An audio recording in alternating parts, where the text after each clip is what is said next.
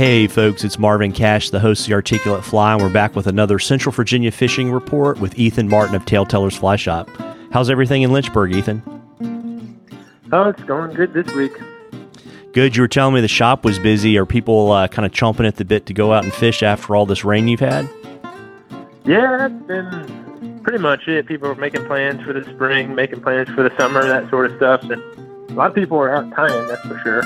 Um, so it's been a a busy couple of weeks, um, surprisingly. And I think having that, we had a big splash of rain last week, and uh, it's it's actually raining right now a little bit, but I think it'll be uh, a good week or two here of pretty decent flows, and then those big fish cruising around.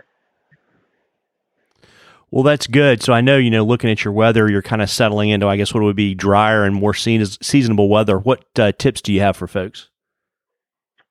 Uh, and stuff like this, especially as it gets colder, um, it's still going to be fishing smaller stuff, and then it's you're just not going to catch a load of fish every day. That's that's one of the main things when it gets kind of drier in the early early spring, or I guess technically winter, and then we uh, it's cold.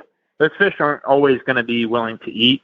So if you go into it hoping for a fish in the day, then uh, it's a lot easier. So a lot of it this time of year is just going to be a mental thing because there are days where the fish just literally aren't going to be eating because they're nearly frozen.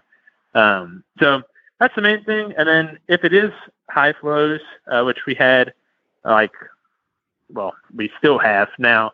Um, the main thing is just going to be fishing as deep as possible because most of those fish are going to be on the bottom. Uh, we fished a small stream uh, last week, and the fish that we hooked up on were all on nymphs on the bottom.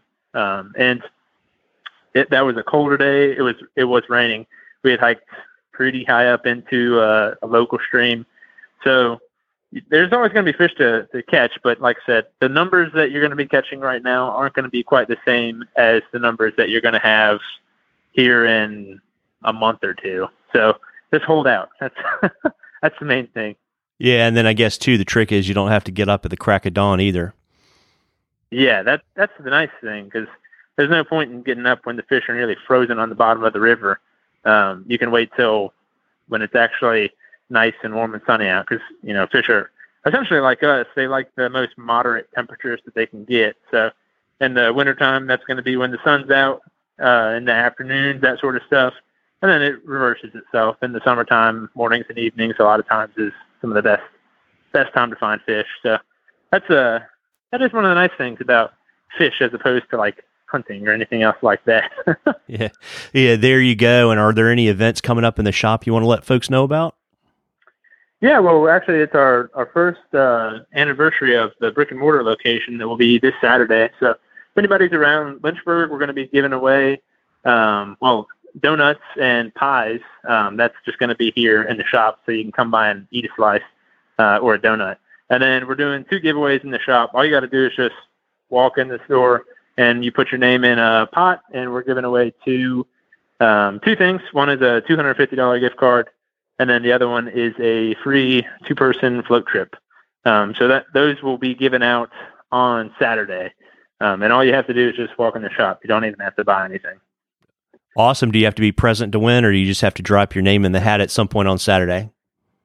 Yep, just drop your name in the hat. It, it can be any time this week. We've been collecting names from since February 1st until February 22nd. So it's uh, there are a lot of names in it. I will say that, but you never know. It only takes one. Well, and if you don't play, you can't win. Yeah, that's exactly it. And this is this is a little easier than the lottery because you don't even have to pay anything.